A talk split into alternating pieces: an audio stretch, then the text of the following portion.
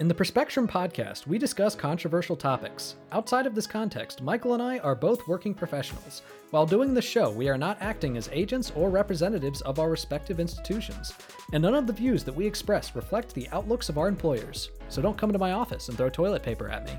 And I don't have an office, but don't come to my cube. Welcome to the Perspectrum. I'm Nathan Seelove. And I'm Michael Bloom. Wait a minute, that wasn't Michael Bloom's voice.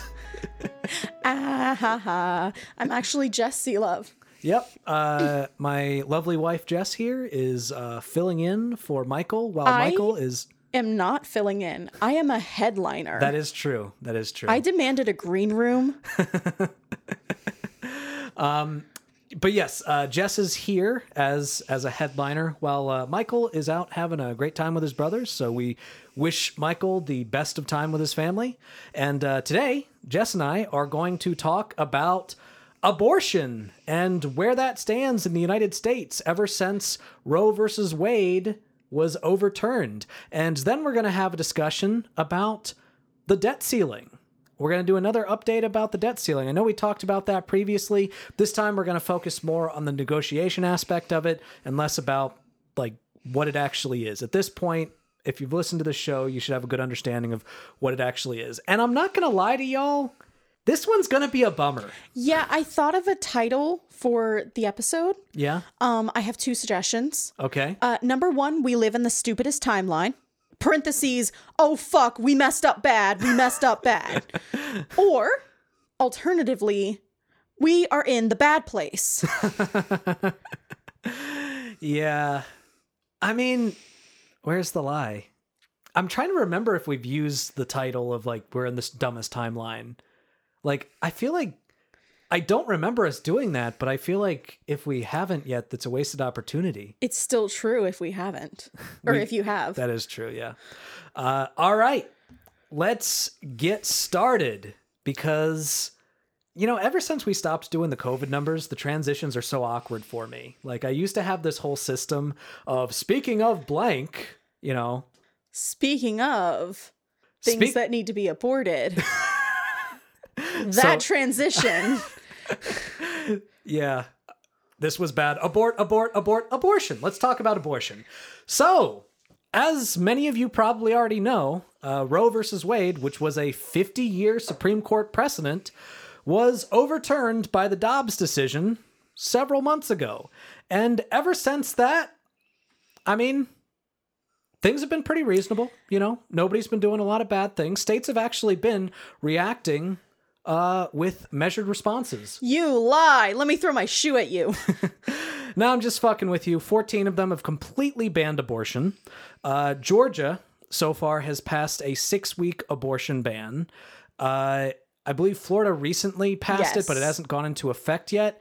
We have Fuck a, DeSantis. Yeah, we have a 12 week ban from Nebraska, a 15 week ban from Arizona, Florida. Uh, we have a 18 week ban in Utah, a 20 week ban in North Carolina. And then in some other states, there are some uh, restrictions around the 22 week level or the viability level. Um, but for the most part, the rest of the country, abortion is still protected. And in some states, there's actually been a passage of more protections uh, on on abortion, which Couldn't is- be Virginia.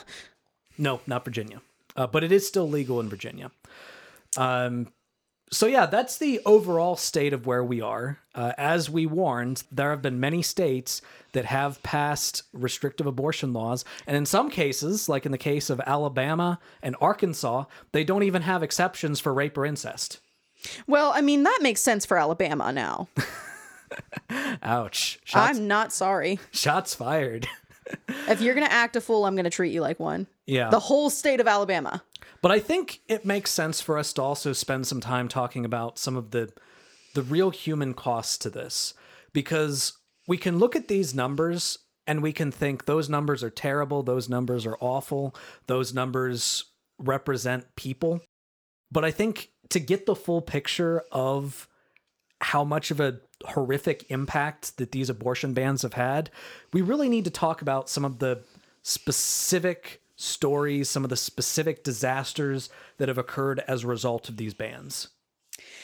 Yeah, there's a whole lot. Um, all of it was entirely foreseeable. It is th- all of the things that you may have heard um, abortion rights activists talk about for many years are really listed there. I know I have felt frustration because I've been talking about Roe v. Wade being slowly chipped away at and being really clearly set up to be overturned for years. And I had people in my life who were like, oh, you're just always so worried about this political stuff. And I don't really want to engage with that. And now it's really relevant to them and it's in their minds right up front and center, which is not a bad thing. But all of this was foreseeable. All of this was extremely and explicitly laid out, like just all the time. Mm. So it's interesting to watch a bunch of some, or at least some legislators and physicians say, gosh, this wasn't intended to do that, yeah. um, including like one lawmaker who helped with drafting uh, a particular bill and who said, well, this was never intended to prevent medically necessary abortions, just elective ones. In the case of, you know, helping someone avoid death, this this abortion ban shouldn't affect them. Here's the thing. All pregnancies carry the risk of death. These fucking idiots don't seem to understand that point, but I'm really going to harp on it. Yeah, I mean, we've we've made this point on the pod before. Pregnancy is a life-threatening condition. Pregnancy is a life-threatening condition. And the way that a lot of these laws end up working, the ones that, you know, even when they do have those exceptions for the life of the carrier, which I believe almost all of them, if not all of them, have that carve out, even when you have that, the way that's often translated to is unless you are dying on the table, mm. which means you have all of these instances where there are these pregnant women that have either a non viable fetus or they have some type of life threatening condition beyond just normal pregnancy that will result in them potentially dying or potentially being at risk of dying later down the line of their pregnancy but because they are not dying on the table in that exact moment, they're forced to wait until it becomes an emergency, and then physicians are allowed to step in. And at that point, the procedure is more invasive, it's more damaging, and it's you know, and and it's more costly. It, it's it, it costs more. So a couple of things I ran across in my research that seem to be the issue is that these laws are written very vaguely. Yeah. Now, I do ascribe some malicious intent to that. I yeah. think that the lawmakers who write this don't truly give a fuck about pregnant people. I'm going to say pregnant people, by the way. Anyone who has a problem with that can fuck off. Um, because yes, it's true that this is a women's rights issue because the majority of people who become pregnant do identify as women, and this country hates women. But also, there are people who become pregnant who are trans, and this country also hates trans people. So I'm going to say pregnant people. And also, these lawmakers don't give a fuck about them. Yeah. They really don't. And I well, believe I mean, a lot of these laws are virtue signals. Well, I think a lot of the vagueness does come from that, but I also think a significant portion of it comes from these lawmakers being too moronic to actually understand anything about pregnancy or um, like the reproductive system in general. So they think, like that lawmaker I quoted, that they've made something very clear, but they don't have the expertise to legislate this. It's almost like they shouldn't be. Yeah. um, another issue that seems to come up is that there are hospitals and um, medical providers who are anti-abortion, and yeah. they are using this as an excuse to deny care. They yeah. are using it for plausible deniability. In some cases, it's also a risk aversion thing. It's not always yeah. malicious. There are um, there was a physician that stopped providing abortions in her practice because she was seeing that her state was likely to have that go into effect. And she said, as a black provider in this very rural, very conservative, very white supremacist state, I don't feel safe providing this. Someone could try to inflict legal damage on me that I cannot re- recover from. Yeah. Um, a lot of organizations have had to close out their services. And it's also worth noting that a lot of these practices that provided abortion services are now having to just shut down completely because without the abortion services, they can't offer full and comprehensive services for anyone. So, those are your wellness checkups, your birth control, if you have maybe uterine cancer or something like those are the places where you get screened for things like cancers or tumors or cysts that would be your first stop and those are just disappearing Yeah. Yeah. And a lot of these other non abortion related things that doctors are having to cut down on are the things that prevent unplanned pregnancy to begin with. I mean, when you have businesses that were initially focused on preventing uh, unplanned parenthood, a lot of those clinics are not just providing abortions, they're providing contraception, they're providing education, they're providing birth control. And uh, guess what? Birth control reduces the likelihood of abortion because it reduces the likelihood of unplanned pregnancy.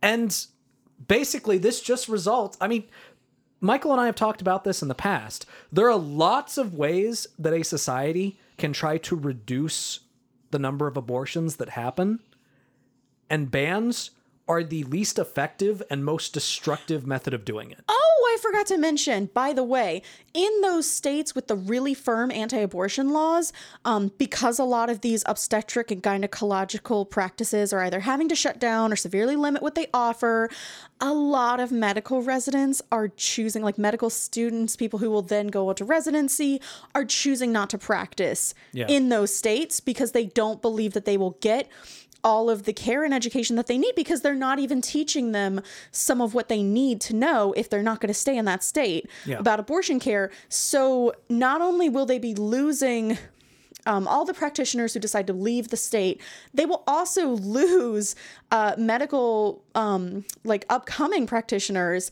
from their state. It's it's just another key example not that any I, I don't expect you have like a wide conservative audience but um you know if you happen to have someone in your life that maybe listens to you and is conservative leaning trying to explain to them these legislators don't care about y'all they just don't Yeah. they don't care if you can't get anything side note obgyns are who pregnant people seek out so in that state where you're going to be forced to be pregnant you will now not be able to get as much care because Yeah. there's going to be a reduction in the available staff to assist you. Yeah. And, the thing is, I I think that I, I like how you're drawing that distinction between potentially like conservative voters, conservative leaning people, and, and legislators, because in my experience, there are huge chunks of conservative voters or you know conservative just regular everyday citizens that when they are confronted with a lot of the implications of what is going on I'm you know they, they might be thinking like, like they might have passively thought to themselves like yeah you know i'm against abortion i'm against killing babies but then they hear a story about you know like the the 10 year old which i'm sure that we're going to talk about in a bit um who was raped and then had to like was it go out of state to get an I- abortion I believe so, yeah. yeah. Um, they're horrified when they hear that, or they hear instances, uh, some other examples that we're probably going to be going into of women who have almost died because they weren't able to get an abortion quick enough. Um, and I think I think even a lot of conservative voters will hear that and think, okay, I don't like abortion, but that's not okay. Yes, actually, that leads really well into something that I think a lot of people already know, which is that the majority of Americans still support abortion rights. Yeah. 61% say they mostly support abortion rights, and 37% count themselves as opposed. Um, now that is near record high in the Marist survey. Um, and so a third of Republicans qualify themselves as mostly supporting abortion ri- rights. Not that that is total, but that's still relevant. And um, a lot of people who mostly support abortion rights say that they or someone they know had an abortion. That's that in- interesting. yeah, that includes 69% of Democrats, 59% of independents, and even a majority of Republicans at 54%. Yeah. And look, a third of Republicans, that is still a significant chunk of Republicans. And and this is and again, this is why on this show we really try to make sure that you know the the enemy is not your neighbor who has a Trump flag out back or whatever. Um your enemy is the legislators that are systematically taking away your rights and the lobbyists that are paying them to do it. Yeah, and again, a lot of the people, even who would consider themselves somewhat opposed to abortion, a lot of them aren't even okay with a six week ban. A lot of them think it should be restrained to the first trimester. Yeah. Um, you know it's it's again it's one of those things where people who live in the real world often know okay six weeks as i'm sure that you all have talked about and i'm sure most of your um, listeners understand six weeks is is almost nothing Yeah. um, unless you were trying to get pregnant you might not even know because if you are two weeks late for a period that's not that uncommon also keeping in mind even if you're only a week late for a period that's pretty common. If you take a pregnancy test right after a week, you have a week to figure out the money for an abortion, possibly getting off work, finding transportation, depending on what's going to happen. Um, if you're ordering this through the mail, which now you can't, um, uh, you know, you're having to wait for these things. So it's really just ridiculous to expect that someone can organize that within a week to two weeks. It's just not possible. Yeah. So, what are some of the horror stories that we've been hearing so far about about some of the real world impacts and So, like yeah. anecdotal impacts that have happened? So obviously trigger warning for people. Yeah. Um I would just say if you are feeling like you can't hear about this, you should take care of yourself and not listen. There will be some descriptions of um medical trauma, uh, you know, some descriptions of um, general buffoonery from legisla- legislators that might just raise your blood pressure sky high. yeah. I think one of the horrors that I, I think it seems underwhelming at first is just the lack of knowledge from the legislators. Genuinely, or even just from populations who support total bans, where they will say things like, well, if if you're saying you know, it's two weeks after a missed period. Why don't you just take a pregnancy test after every time you have sex? Yo, it doesn't happen instantaneously. Um, without going into this very long description of pregnancy, it can take a while for sperm to make its way through the cervix, for an embryo to actually tr- implant on your uterine wall.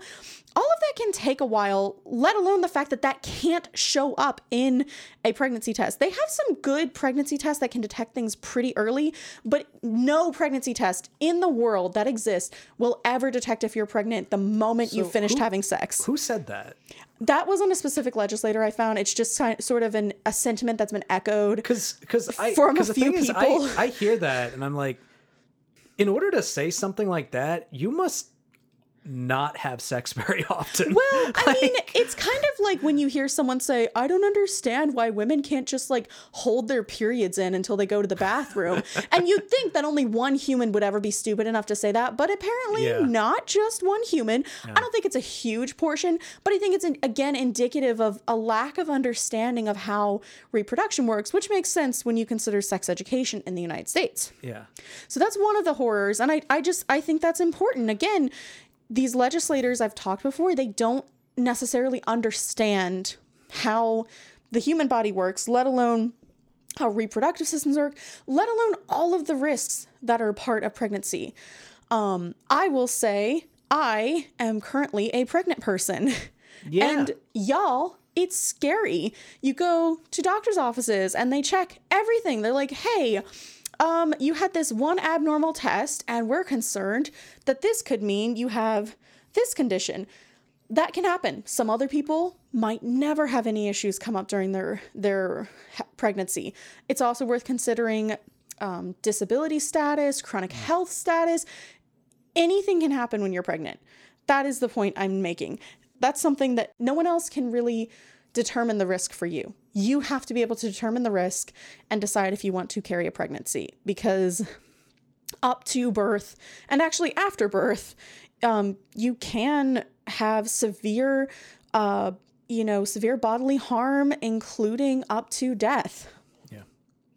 Um, so that's so some of the specific horrors that I encountered uh, are just, you know, a lot of them are about people who wanted ab- or needed abortion care rather from medical necessity and were denied and put into dangerous medical situations. Um, one story I read was about these two friends, actually, two, two women who were best friends in Florida. And um, they both had a condition called previability preterm pre-labor rupture of the membranes PPROM which occurs in less than 1% of pregnancies. It was just a coincidence that both of these women ended up having it at the same time. Both of these women met because they were going through um, infertility and they met in support groups with each other. They both wanted their pregnancies. They both had made it past the first trimester and were very excited about that.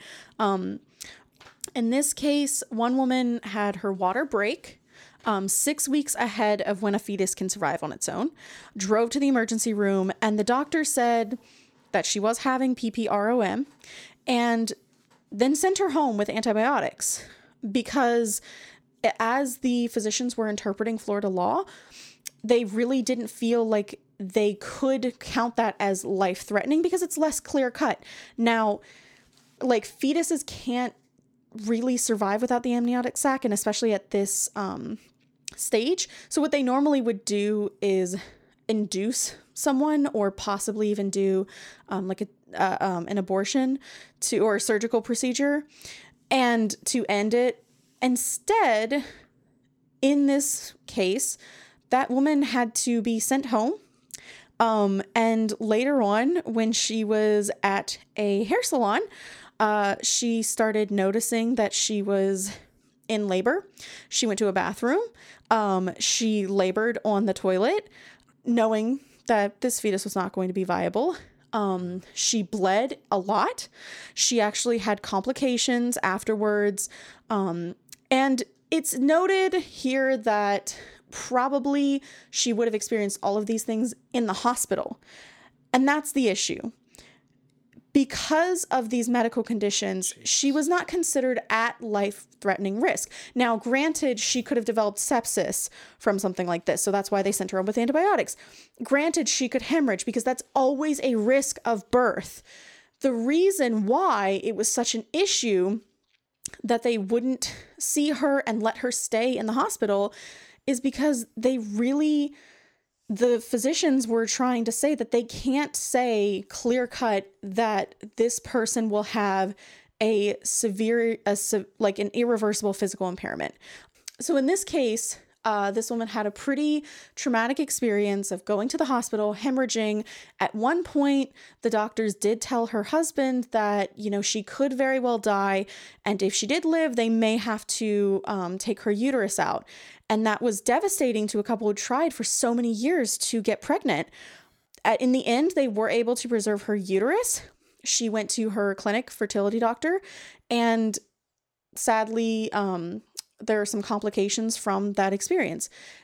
None of that is necessarily directly related to not being able to have an induction or a surgical procedure to remove the fetus. You can't know you can't yeah. know if she would have yeah. done better. There's no way to know. But the issue is that this woman was sent home when she had a medical urgency simply because it wasn't considered life threatening enough. Yeah. The the problem with these bans even I mean first off from the from the freedom-based perspective, you know, everybody should be able to decide what happens to their body and all that. But from the medical perspective, the Republicans like to paint the progressive position on abortion as being we want everybody to be able to just go to the clinic and get an abortion up to the point of birth, you know, regardless of whether or not there's viability or, or, or whatever. And that is such a mischaracterization because the problem with bans is that even bans that say, you know, up till this point, is that it limits options in cases like that. Because because the the reason why late term abortions happen are either one, and I, I've said this before, but are either one, the person did not have financial access to an abortion earlier in their pregnancy. Number two, they did not have geographic access to an abortion earlier in their pregnancy. Or number three, there is some type of health complication. People aren't like just waiting around thinking, well, I'm just going to wait until this is a fully formed like- fetus. It's not like when you plan to, it. go to the post office and you keep thinking, ah, shit, I meant to Yeah. stop by the post office for like four weeks. Yeah, that's not what that's not what this is. That's not what that's not what's happening. So the reason why having these bans, even if they are the the less restrictive ones, why that's bad is because they're going to have these unintended consequences where where there's going to be an issue where a hospital is going to need to make a decision about a person's life and the idea that they have to consider legal ramifications when it comes to saving a pregnant person limits their ability to do their job. So, yes, we will get into some of those unforeseen consequences. I mean, they kind of were foreseen, but I know what you're saying. Like that, some of what, Unforeseen by the people that crafted the legislation, or at least ostensibly, they would say that it's unforeseen. I don't truly believe that because I think the people who crafted that legislation are vicious and hateful people. I think that another issue that has been coming up is just how many exceptions or exemptions to these bans exist. And that, again, is another issue. You can't legislate it because there are so many exceptions. Yeah. For example, so there are several people in Texas who were denied abortions suing suing the state of Texas. Now, they I believe they've been it has started with 5 women and I believe it's now been um just added on as more people have experienced this. Uh there were several stories that came out of that. Some of them were um you know, uh something like someone's water breaking too early um and that this person feared infection so she flew to Colorado to get a termination there were two Texas doctors who are suing the state on behalf of themselves and their patients because they're just saying, you know, we're threatened by losing our medical license, fines, and up to 99 years in prison. So, doctors and hospitals turning people away, it's it's bad for the patients and it's bad for the physicians. Um, there were also um, issues, and this is something that maybe people aren't as aware of, where abortion might be necessary in cases of multiple pregnancies. Here's why multiple pregnancies increase your risk and the risk of like fetal harm exponentially. So, in one of the cases of these um, women who are suing, they had twins. It was a high risk pregnancy, and they were told if you can reduce this pregnancy by one twin, I believe one twin was not um, as likely to have a viable birth. They said, you know, it would really save um, the chances of the other twin. So that person chose to do that because they did want that pregnancy and they did want that viability. It's it's another situation where people don't think about if you end up with multiple pregnancies, there are a whole lot of risks involved, and you might have one fetus that is not viable or has major complications, and one fetus that doesn't. Um, or you may have more than two fetuses. All of that increases your risk. All of that is relevant. A reduction is an abortion. It's just instead of aborting all the fetuses there, it's one or, you know, possibly more. I cannot stress enough that abortion doesn't just happen to um, you know, the idea people have in their head of like irresponsible people who have lots of unprotected sex, who don't care about um, accountability. It's not that. It's usually not that. And even if it is, people make mistakes Yeah. it's weird to say let's punish you and a future child for a mistake. Yeah. Weird, weird flex, conservatives. Weird flex. Yeah, yeah. At the end of the day, um, I mean, I think I think Jess makes a really good point. A lot of these consequences were very much foreseen and warned by uh, by pro-choice activists and, and advocates. And at the end of the day, the legislators that are enacting this, a lot of it is just virtue signaling to their constituency, because this was the issue that Republicans had been using to keep their base in line. And I, I, honestly do believe that most of them never thought anything would ever come of it because they assumed that Roe would never get overturned. And now that it has, they have to actually do what they said they were going to do. And they realize that it's a lot more destructive than they thought. So I think that's a lot more generous to some of these um, anti abortion people and some of these legislators than I would be. Um, in particular, there's a really, really awful uh, clip, which I'm sure you can find, and some people may have already seen, from uh, Laura Strietmann, who's Cincinnati Right to Life leader, um, when she was talking about. Uh, there was a 10 year old girl who was raped and then went to Indiana for an abortion. Uh, and she said, and I quote, while a pregnancy may have been difficulty on a 10 year old body, a woman's body is designed to carry life.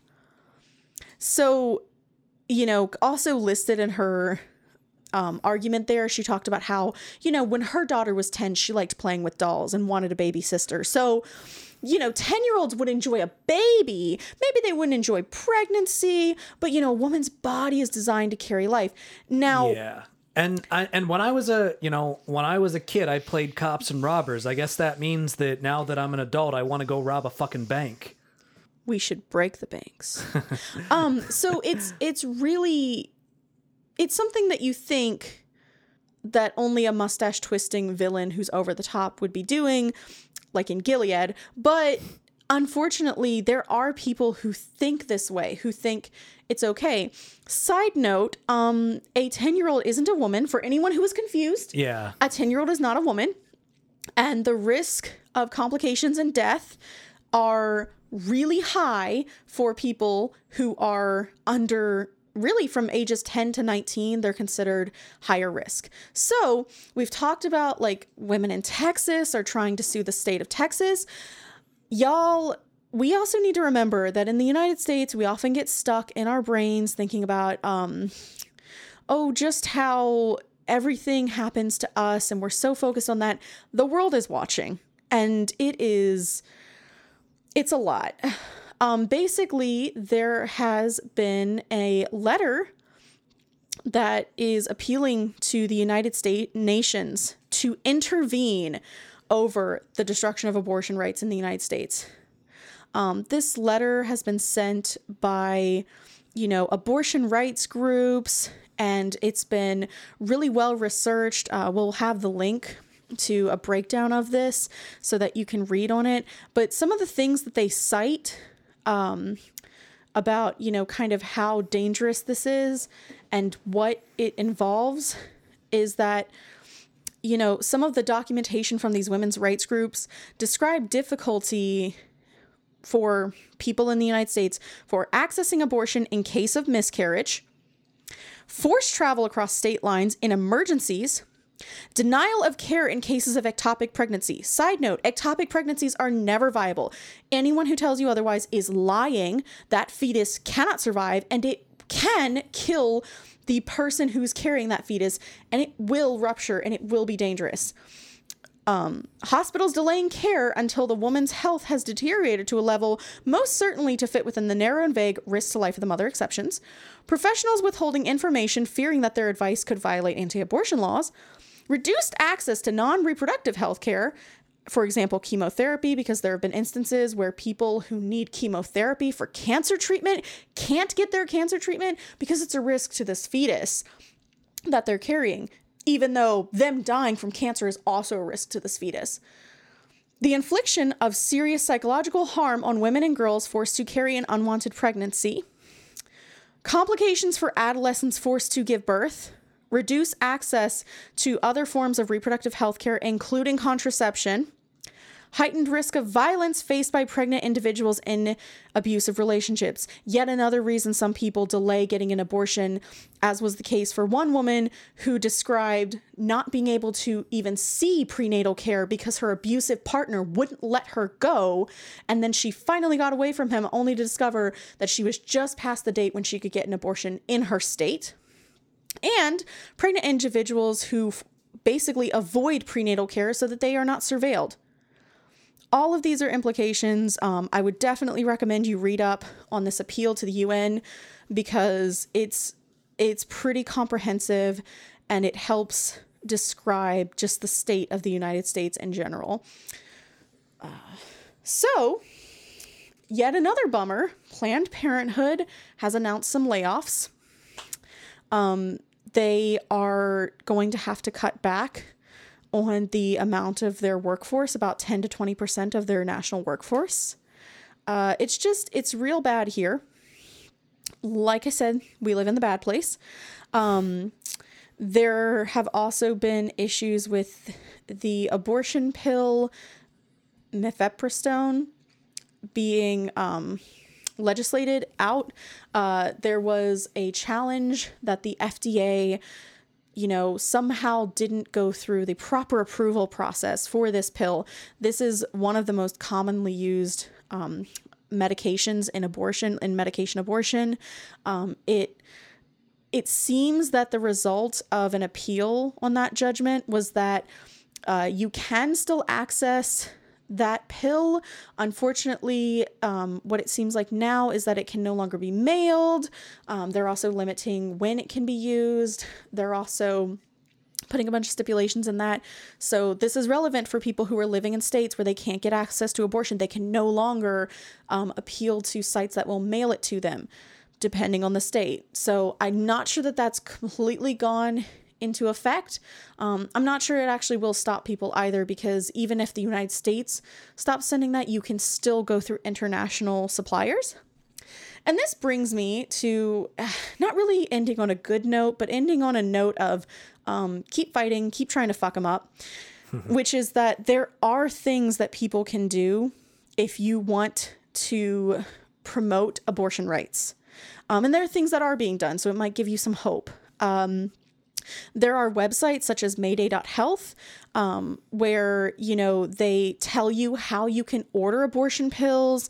Um, they tell you about free and anonymous legal questions, like a, a helpline where you can talk about legal questions, a miscarriage and abortion hotline for medical questions, surveillance and self defense. There are countless social media medical professionals, like social media influencers who are medical professionals, giving advice to people where they're talking about things like, hey, if you had an abortion and you need to go to a hospital to follow up on your care, you know, just so you know, there's no legal way or no no medical way for them to know that you had an abortion unless you tell them because miscarriage and abortion are often treated the same way.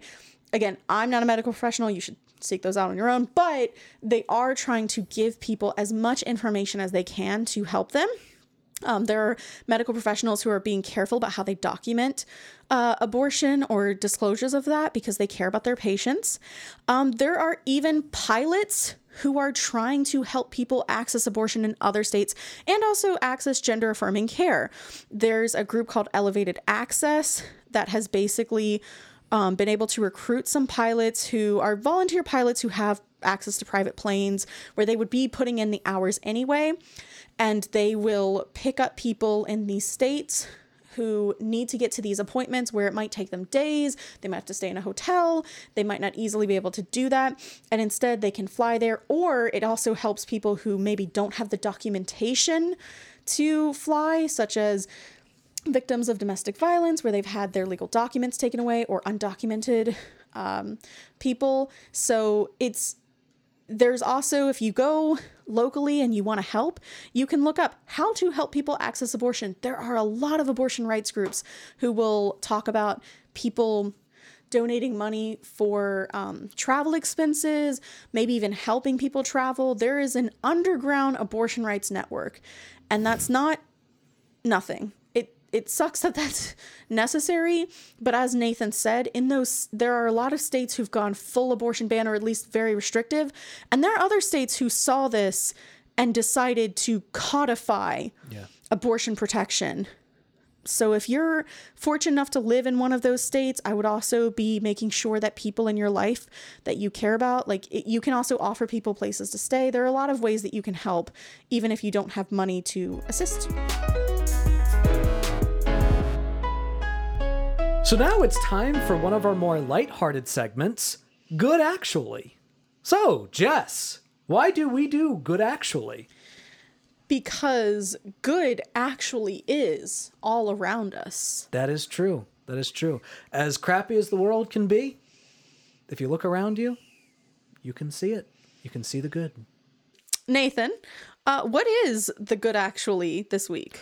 Our good actually this week is the fact that there is actually there's a state that has been doing a really damn good job at passing some really important progressive legislation.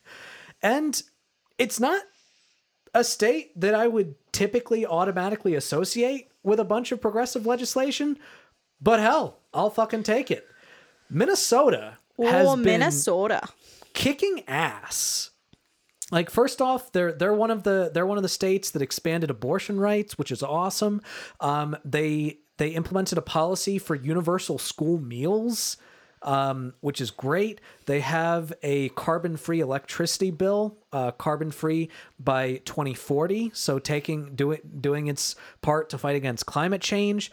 They did this uh, one time rebate which was estimated to impact 2.5 million households. There was transportation funding, a gas tax and delivery fee. There was they Some implemented sexy stuff. they implemented paid family and medical leave. Woo! They uh they banned gay conversion therapy and Good. declared that they were a trans refuge. Um they uh they passed gun control measures which, you know, okay, cool. Um they uh, did a driver's licenses for all policy, uh, which means not just not just the um, the citizens, but also immigrate immigrants, uh, making sure that immigrants are able to get uh, driver's licenses. Um, they legalized recreational marijuana. We love to see that. I'm sorry, did you say this is Minnesota? This is Minnesota. Wow. Yeah.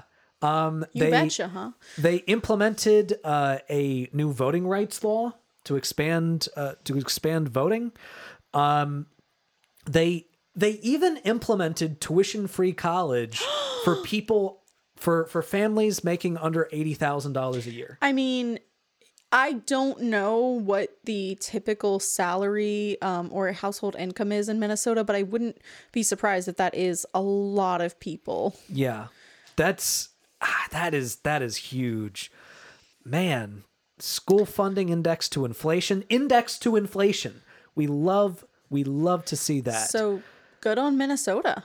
there was some additional regulation on uh, certain chemicals that uh, that had been impacting water, um, uh, PFAS chemicals uh, in in firefighting foam. Apparently, that has been really bad for for water.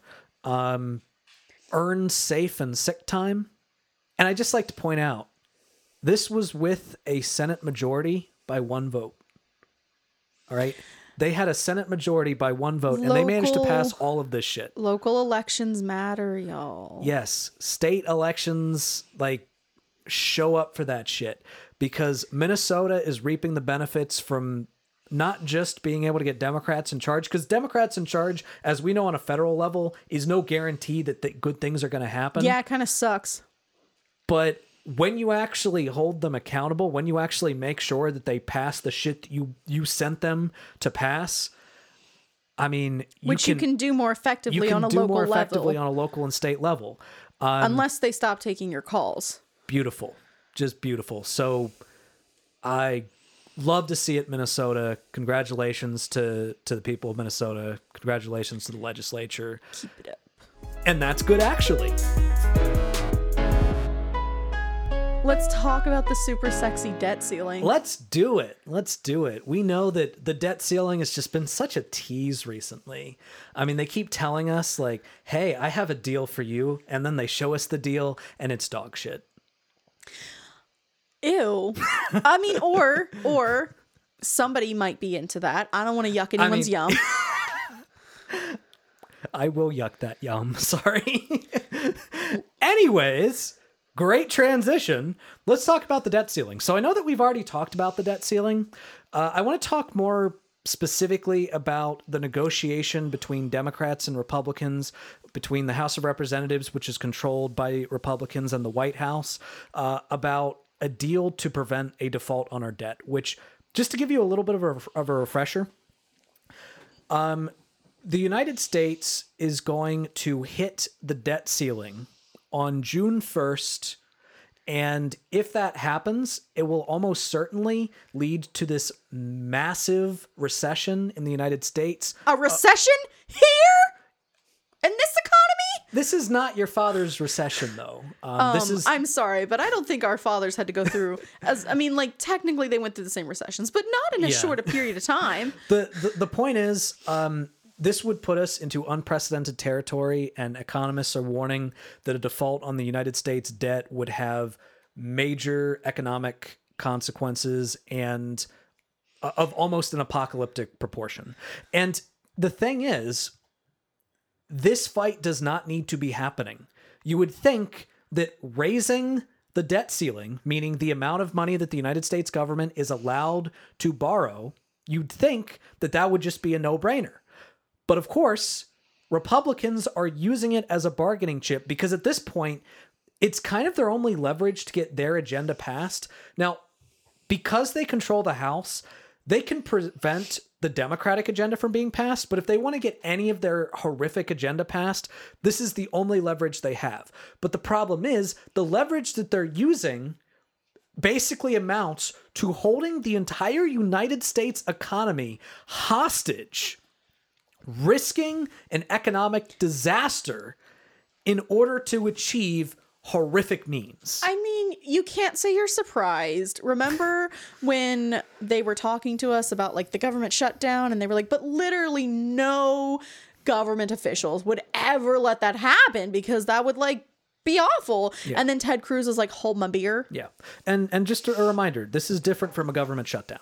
I, I Uh, this do is- understand. I just meant they will press the button and kill us all Yeah. just for funsies. Yeah, basically. So I just want to be very clear as I'm going through this that any any Republican that tries to make this about oh no we're just we're just trying to do this negotiate this negotiation because we care about responsible spending they are lying they are lying we are hitting that debt ceiling like whether there's a deal or not. We are hitting that debt ceiling, whether they're spending or not, because we have a deficit. And there is no way you are going to take away that deficit overnight. And on top of that, the budget for this fiscal year has already been decided. This just means that we're going to hit the point where we don't have any more debt to borrow. But this is but the things that are going to be passed, the, the things that we're currently paying for are things that we've basically already agreed to pay for. Quick question.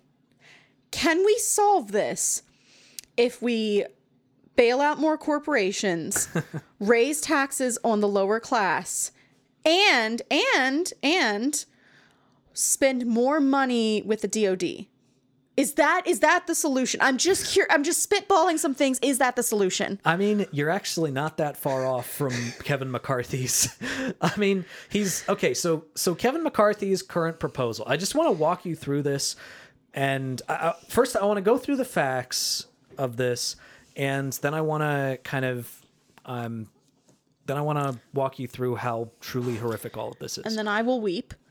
So the the proposal that Republicans have made is to basically cut the current budget to the level that it was in 2022.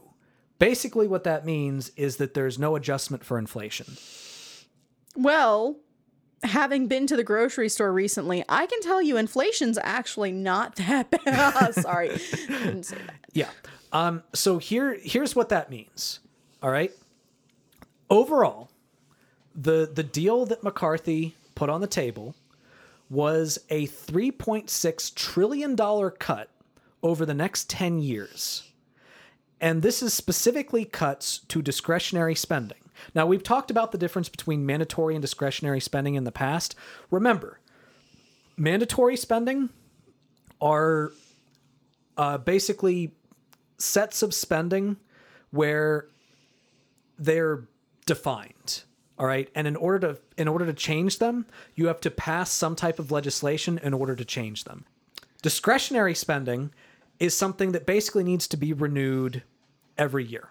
So the way that this would work is that with a 3.6 trillion dollar uh, over 10 years cut to our discretionary spending budget, programs such as uh, housing, childcare, social services, public health, education, college student aid, job training would be cut. Now, here's the thing military, def- national defense is part of discretionary spending, but they've stipulated Veterans benefits are going to be saved, right?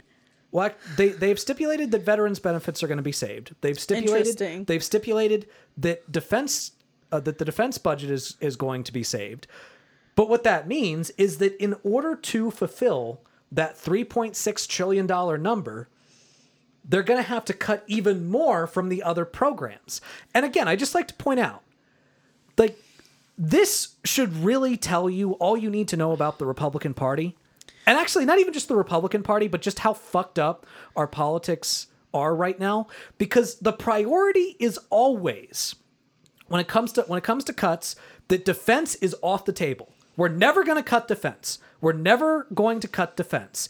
And that is for both Democrats and Republicans. They're cons- they've consistently raised the military budget almost every single year. And right now, we have a military budget of $877 billion, which is more than the next 10 countries combined. It is more than China, Russia, India, Saudi Arabia, United Kingdom, Germany, France, South Korea, Japan, and Ukraine combined.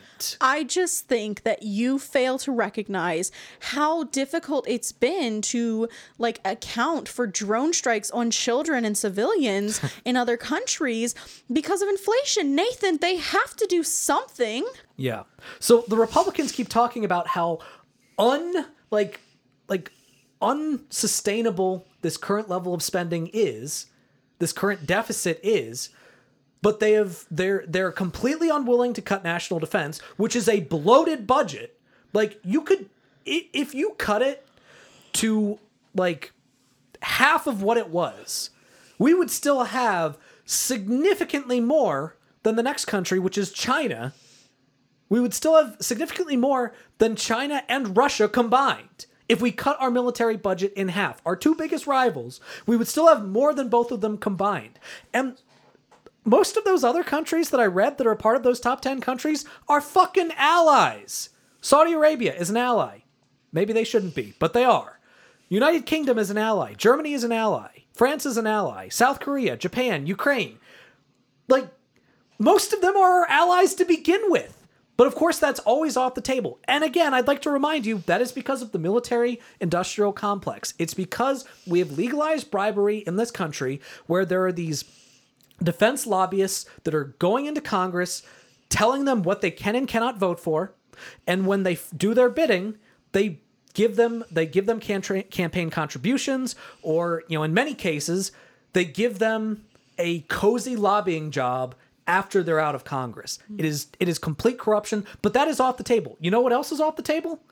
Tax increase for billionaires. That was a that was a proposal that someone Biden gave. think of the billionaires? Yeah. That was a, that was something that Biden proposed. He was like, "Well, if you actually care about reducing the deficit, then here, let's uh let's let's raise Tax taxes on of billionaires." them. And of course, that's off the table because who do who do the Republicans represent? It's not the American people, it's not average everyday Americans, it's not the working class, it is billionaires. The billionaires that fund their campaigns. It is also worth noting, which again, I feel like we all intuitively understand this, but billionaires do not stimulate the economy. In fact, very, very, very wealthy, like the high echelons of wealth, do not stimulate the economy because they keep their money and they really just live off of such a small proportion of their wealth that constantly refeeds itself, they're not stimulating their economy. They're not putting money really into anything. Yeah. It just stays with them. It just it it's like a sticky machine. It's like they're covered in glue and money pours at them, but it doesn't come off. Yeah, yeah. So instead of cutting military, which they should, instead of uh, instead of taxing billionaires, which they should, which by the way, we don't even have to do any of this stuff. We don't have to do like ideally we should be doing it, but in order to avoid a default, we don't even necessarily have to do any of that stuff. They're the ones that are talking about fiscal responsibility, and Biden is proposing, well, here, here's a here's a way to to to decrease the deficit. You're going to take it? Of course, they're fucking not going to take it. But but the the point is that we don't even have to do any of this type of stuff. But because they have said that their priority is to try to cut from the deficit, instead of of trying to cut our bloated military budget or tax billionaires, here's what they want to do. They want to reduce benefits for WIC, Which, is, for the, children yeah, and pregnant women, people. women's, infant, and children. the pro life party. Okay, The, cool. the SNAP program. This would cut five million participants from WIC and one million for uh, older adults on SNAP. Oh, oh, the older people. Yeah. one one Well, million- one million people on This SNAP. This from will- the party that said, benefits cut. "Listen, y'all, uh, if Grandpa's got to die from COVID, Grandpa's got to die from COVID." Yeah, it would force cuts to housing assistance, which would harm families, it would harm older adults, and it would absolutely harm uh, people with disabilities. Um, and in the end, it would affect 2 million people that are receiving rental assistance, 1.6 million people that are currently uh, in public housing. And by the way, all of this is uh, broken down by the Center on Budget and Policy Priorities. They did a really great breakdown on of this. Uh, and then 119,000 fewer people would receive services through the Homeless Assistance Program. So And- fuck the homeless and people. Just to remind people that when someone is experiencing homelessness, it it really makes it almost impossible to get a job. Makes it almost impossible to keep up with like medic medical needs, um, and it's one of the hardest things to overcome. Yeah. It just to remind people that that is pushing you really, really deeply into um, like this impoverished circumstance that's a lot more difficult to get out of. Yeah. Also, this would cut from schools and transit, federal uh, funding for uh, schools and transit, which is estimated to cost states uh, roughly $1.3 trillion. Cool, cool, cool, cool, cool. Hope you like schlepping your kid to school. Doesn't matter if you have a job in the mornings. Yeah. They've also proposed uh, work requirements um, for, uh, for health coverage. So for Medicaid programs, this would end up putting 10 million people in Medicaid expansion states at risk of losing significant coverage. So 10 million people potentially losing their health care because of this. And the people who, uh, yeah. And I, I, I want to, I'll, I'll talk about why the work requirement is bullshit when I finish going through this, because I do want to make sure that we get to that. But yeah, this would potentially throw 10 million people off of healthcare. We talked about SNAP. The SNAP would come with a work requirement as well. which is something that I mean, I've experienced when we lived in Iowa. We um, got SNAP benefits. Now, here's the thing Nathan was eligible. I was not. Nathan was eligible because he went to school for his graduate degree and he worked um, as a graduate assistant.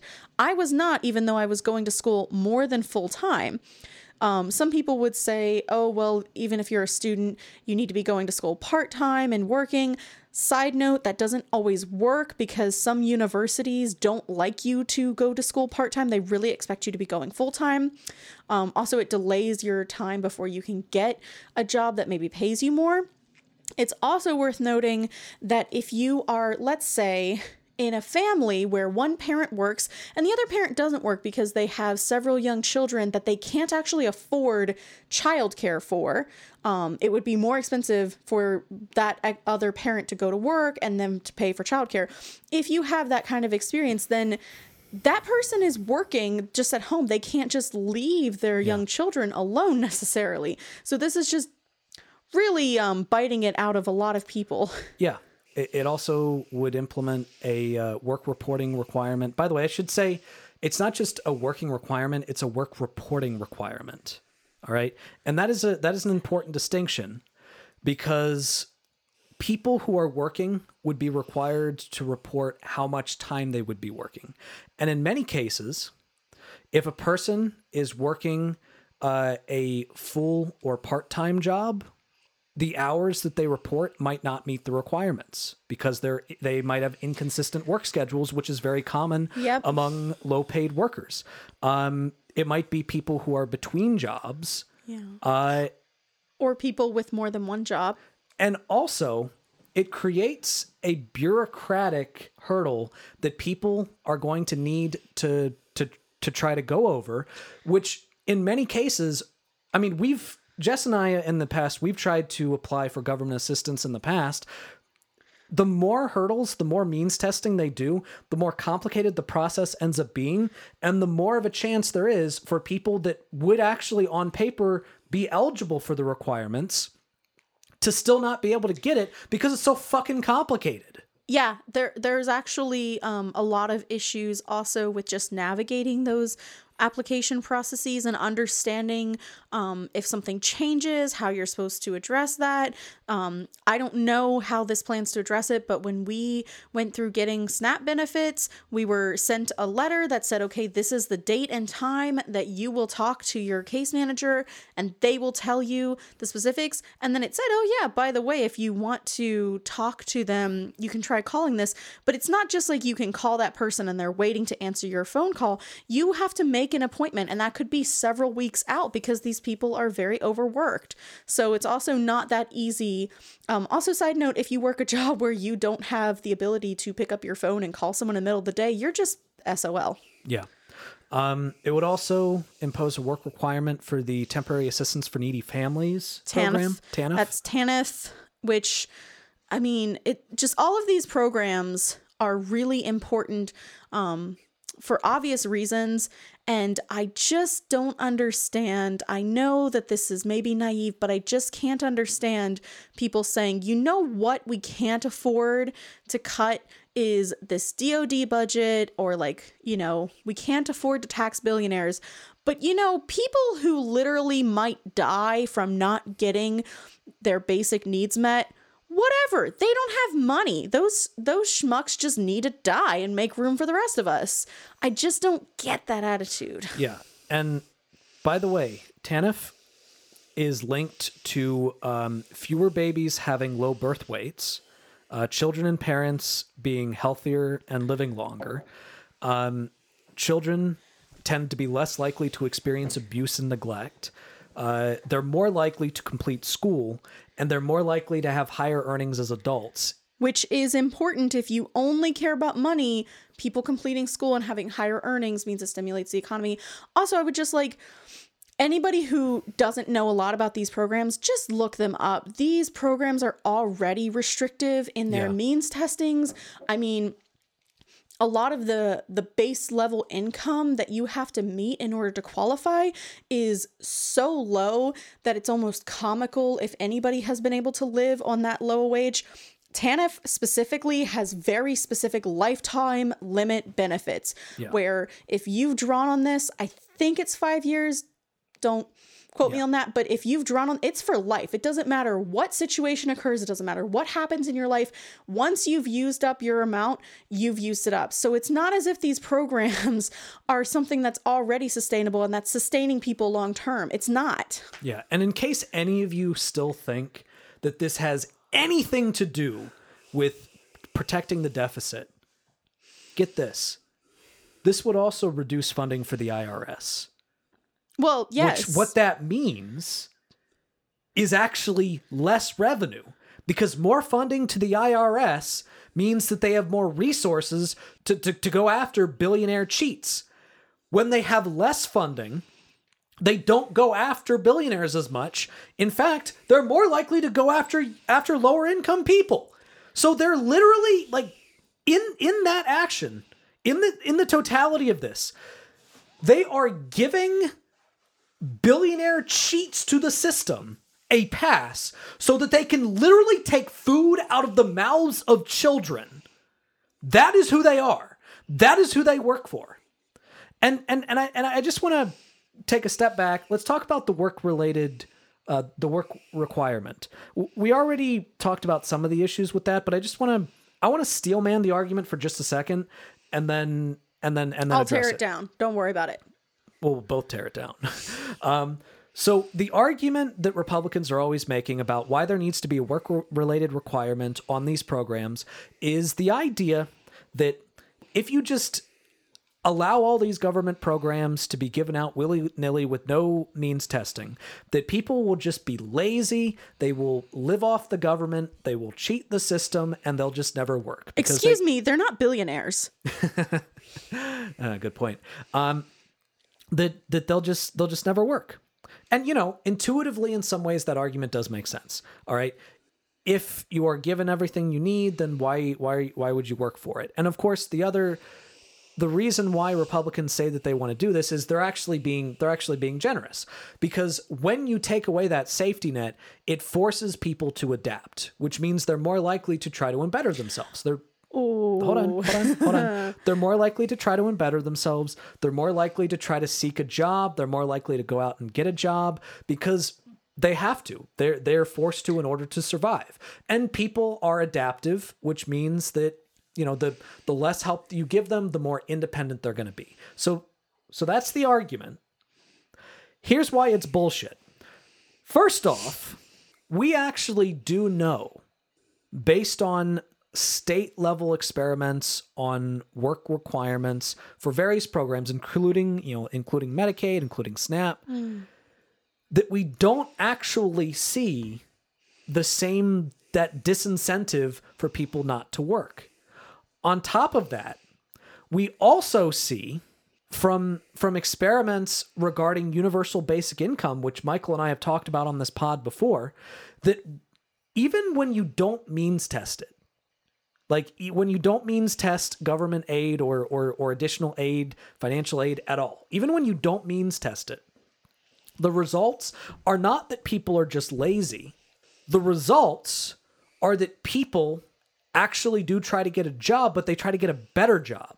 All right? So so what they found when they when they did that study in california that we we talked about in a previous show what they found was that the people that were given the the the temporary the the the, the, the temporary universal universal basic income did actually try to get a job even the ones that were unemployed. They did try to get a job but they actually waited until a job that actually was number one fulfilling but number two actually had a good good compensation to come around before they actually took it because they had that additional safety net. They could be more sparing about which job they took so what that means what that means is that when you don't have a work requirement and people have that social safety net that gives them the ability when they're looking for jobs, and most of them will be looking for jobs. That gives them the ability to not just take the first thing that they that they desperately need that that, that comes around. See, the argument is when you're desperate, you'll go out and get a job. But the problem with that is that when you're desperate, you will go out and get any job, even if it's a minimum wage job that has horrible hours and pays you garbage. You'll go out and get it. But if you have a safety net, and someone offers you a minimum wage job with terrible hours, you're more likely to be like, "Fuck that! I'm gonna I'm gonna try to get a better one that's gonna be better for my family." which, is pretty relevant from the party that says why are we raising minimum wage? Minimum wage jobs should only be for like high schoolers who are just starting out and who are only doing this to earn some extra cash. You know they often say listen if you can't support your family on that i don't think you should. I think you should go out and get a better paying job now, there are all kinds of issues with that, but if you believe in that premise, if you believe that minimum wage jobs are not meant to support a family, they're just meant for like high schoolers or like someone who just wants a little bit of extra Which cash is not around true. Christmas. FDR specifically, when he when Yes. he created the minimum wage, he specifically said that no business that that uh, relies on paying their workers less than a living wage deserves to exist. He specifically said that. Anybody who says that the minimum wage was originally created for for high schoolers or some shit, that's they're wrong. But, it, they're but just if you wrong. but if you genuinely believe that oh minimum wage jobs are for like when you want to pick up an extra job around Christmas for some extra money or for like high school kid if you believe that then you would want this because you would say, oh, okay, so this will mean that the only people in those minimum wage jobs are people who don't really need to support themselves or a family. It's only going to be the people who um, just kind of need it for like developing their skills and getting a little bit of cash. Yeah, and here and here's the issue, and here's why I think Republicans really care about this. The more desperate people are for work, the more likely they are to accept a shitty deal. A shitty deal. They love In many cases having serfs. Okay, Yeah, conservatives cream themselves over the idea of serfdom. I they don't necessarily know what it is, but Yeah. that's what they really want. So, so the point is, this gives those employees less bargaining power because they're so desperate.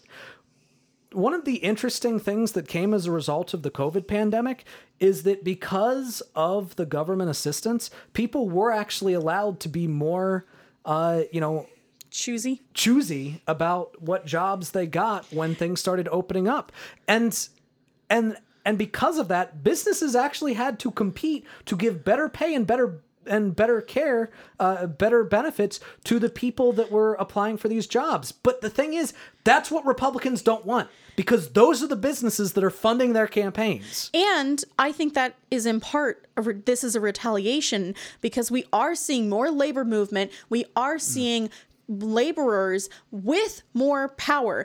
One of the examples in history of when that has happened, when people started to have more power to negotiate their salary, was after the Black Plague yeah when there is some type of tragedy that throws society into this kind of chaos and you have a lot of positions that need to be filled and all of these businesses need to step up or they're not going to get workers it advances civilization Yeah. So when I see this as a proposal from Republicans, my initial thought is this proposal shows what their priorities are. And any compromise with priorities like this are going to be bad is going to be bad is going to be detrimental. And there is one possible avenue that Biden might actually have in order to avoid a default, which it does come with some complications and it is possible that there isn't enough time to do it. But I mean, if Republicans are going to be this bad faith about what they're proposing, I I don't see any point in really in really trying to continue the negotiations and it seems to me like the the best bet is to do this. So, it's like the we do not negotiate with terrorists yeah, basically. stance Basically. So the 14th Amendment. So you probably know the the 14th Amendment as that thing that says that states cannot impose on equal protection, uh, cannot violate equal protection under the law, or that uh, if you're born in the United States, you're a citizen. But there's another part of the 14th Amendment that is relevant to this. All right. The 14th Amendment states, quote, the validity of the public debt of the United States authorized by law includes debts incurred for payment of pensions and bounties for services in suppressing insurrection or rebellion shall not be questioned. What it's saying is that you cannot question whether or not the United States will, you know, will pay its debts, will incur its debts. The argument is that having a debt ceiling, therefore, is unconstitutional because it is questioning the government's ability to to pay its debts. Therefore, the debt limit is unconstitutional. eat that clarence thomas Now, the issue with that is that so the Biden administration has said that they don't want to do that, but they're not necessarily taking it off the table because the the problem is if they did that, there would almost certainly be a lawsuit. And the concern is that if a lawsuit happens, that we don't have enough time for it to be settled before we you know before we hit the the debt limit which again the debt limit we're predicted to hit it on June 1st which is like a week from now. So his concern is that we don't have enough time to do it. I would say at this point i'm That doesn't mean you shouldn't try. Uh, yeah, at this well, well, he's worried that it would that it would sabotage negotiations. Honestly, I There think there is no negotiation. I think I think at this point, um, the negotiations are bad faith, and you should, and this is the best. This is the best avenue. Now he did say that the one thing that is off the table is default. So it sounds to me like what he's saying is that if if we hit that and there's there's no deal, there's literally nothing on the table, that that's when he would do it. He would do it as a last resort. But honestly, I think at this point, go ahead and do it. And when you do it, fucking dare the Republicans to to take you to court because I mean, because if they do try to take you to court, make it clear they're taking like the Republican Party is taking me to court to throw for their right to throw the government into a recession. I came up with a solution to prevent us from going into default. They're trying to sue to prevent it from happening. All right, I mean, that's turn it the around thing them. consistently that the establishment Democrat fails to do, which is to actually show any kind of like, you know, chutzpah and fight back. Um, they just consistently go, oh, the Republicans don't want to do this. I don't know what to do. Stop trying to get them to do it. It's not working. I love that the establishment Democratic Party will consistently face these bad faith attempts where the Republicans just hold a metaphorical gun to their heads and say do it or else and they they don't even try to combat it. They're like we've tried nothing and we're all out of ideas.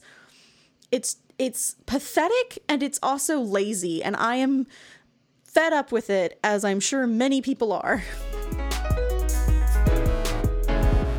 So now it's time for our favorite segment, Ball Ass Hat of, the week. Oh, I thought we were calling him a ball sack. No, we're not calling him a I'm ball sorry, it's sack. just that's what he looks like with his little like chin pubes. Well, yeah, I mean, you, you've you've kind of already given it away. So, um, Jess, who is our ass hat this week? Ted motherfucking Cruz. Teddy Cruz, come on Zodiac down. Killer. I am Lion declaring Ted, him as- the as Trump Zodiac calls him. Killer. Nathan, Yeah, why is Ted Cruz our ball sack of the week? A- ass hat. Ass hat. Sure. What did I say? You said ass hat. It's okay. um, so apparently, Teddy Cruz really hates beer. I hate beer. I've always hated beer. Specifically, he hates Bud Light. Now, what a little baby. yeah, see, see, I actually like. I'm not a fan of Bud Light because you know it tastes like piss. Um, Some people are into that though. to each their own, I guess. Listen, people are into piss play. Anyways, anyways, speaking of piss, back to Ted Cruz. a little So- piss baby. Yes, go ahead. So, as many of you might have might have heard, there was this there was this ad campaign that uh, that Anheuser Busch, the uh, the company that creates Bud Light, um, put out where they they put this uh, uh, this this trans woman who's apparently a, a big deal on TikTok or something, uh, An influencer. an influencer, uh, Dylan Mulvaney, and they they literally just put her on the beer, like they just they just put a picture of her on the beer.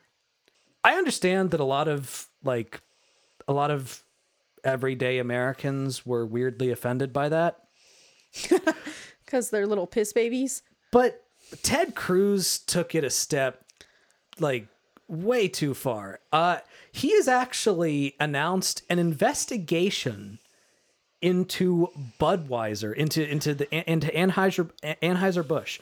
Um Yeah, that's not overuse of power or anything. his his claim is his claim is that by using Dylan Mulvaney that they were marketing to minors. Now, uh first off, uh Dylan Mulvaney is 26 years old, which fun fact, 26 Not is a above minor. 21. Um Not a minor, interestingly. Yeah. So his argument was that uh, that Mulvaney's arguments argument skews more specifically to uh, to younger people. Like her her main her main audience on TikTok is mainly younger people. Oh, and by the way, in the uh, in the the letter that he wrote threatening uh, threatening Anheuser Busch, um, he routinely misgendered uh, uh, Dylan. D- Dylan, um, clearly on purpose. Uh, Yeah, he's a dick. yeah, he's a dick. Um, it's such a stretch. Like literally, he's just saying, "Oh, a lot of her, a lot of her audience is is younger people."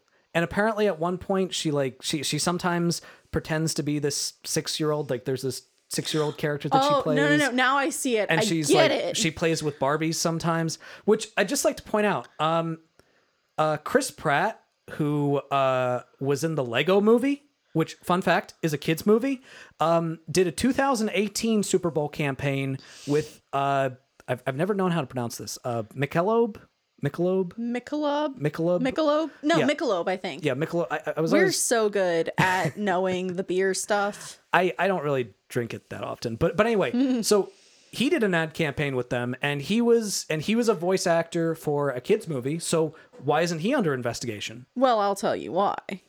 Because it's not about that.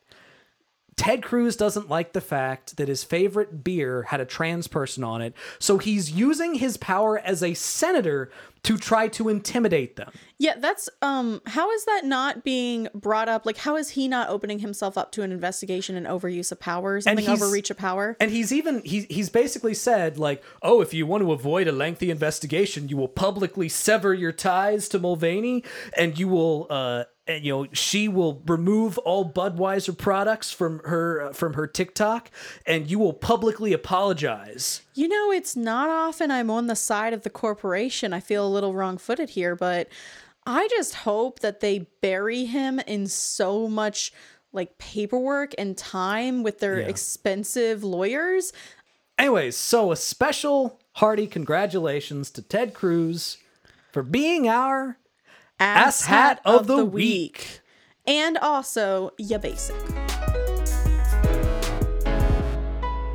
All right. So now it's time to end our podcast as we usually do with our highlights. So, Jess, what's your highlight? I made some bitchin' shrimp rolls earlier.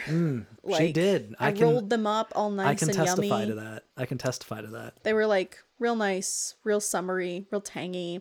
Mm. Just enjoyed it. I don't know. I didn't make me nauseous after, so I'm gonna count that as a W. Yeah.